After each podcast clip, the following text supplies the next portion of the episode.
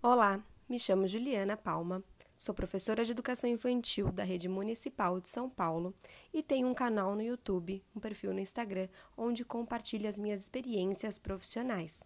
Você pode me encontrar pelo Papo de Pro. Você trabalha ou só brinca? Até quando vamos entender o brincar como algo fútil e supérfluo?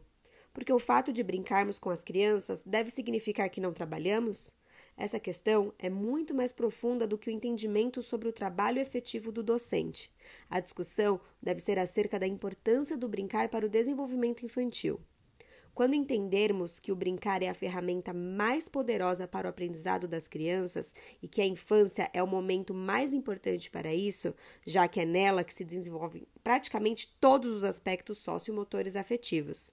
É através da brincadeira que a criança começa a entender o mundo que a cerca, estabelece relações sociais, aprende e cria regras, faz uso da imaginação e criatividade, compreende o seu corpo, seu espaço e suas múltiplas possibilidades. A brincadeira é um caminho efetivo para se estabelecer uma aprendizagem significativa. Quando a criança brinca, ela se desenvolve.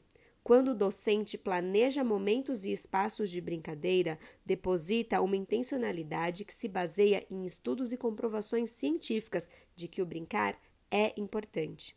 Mas, mais do que isso, é essencial brincar. Então, sim, nós trabalhamos e brincamos, e não há coisa mais séria e importante do que isso.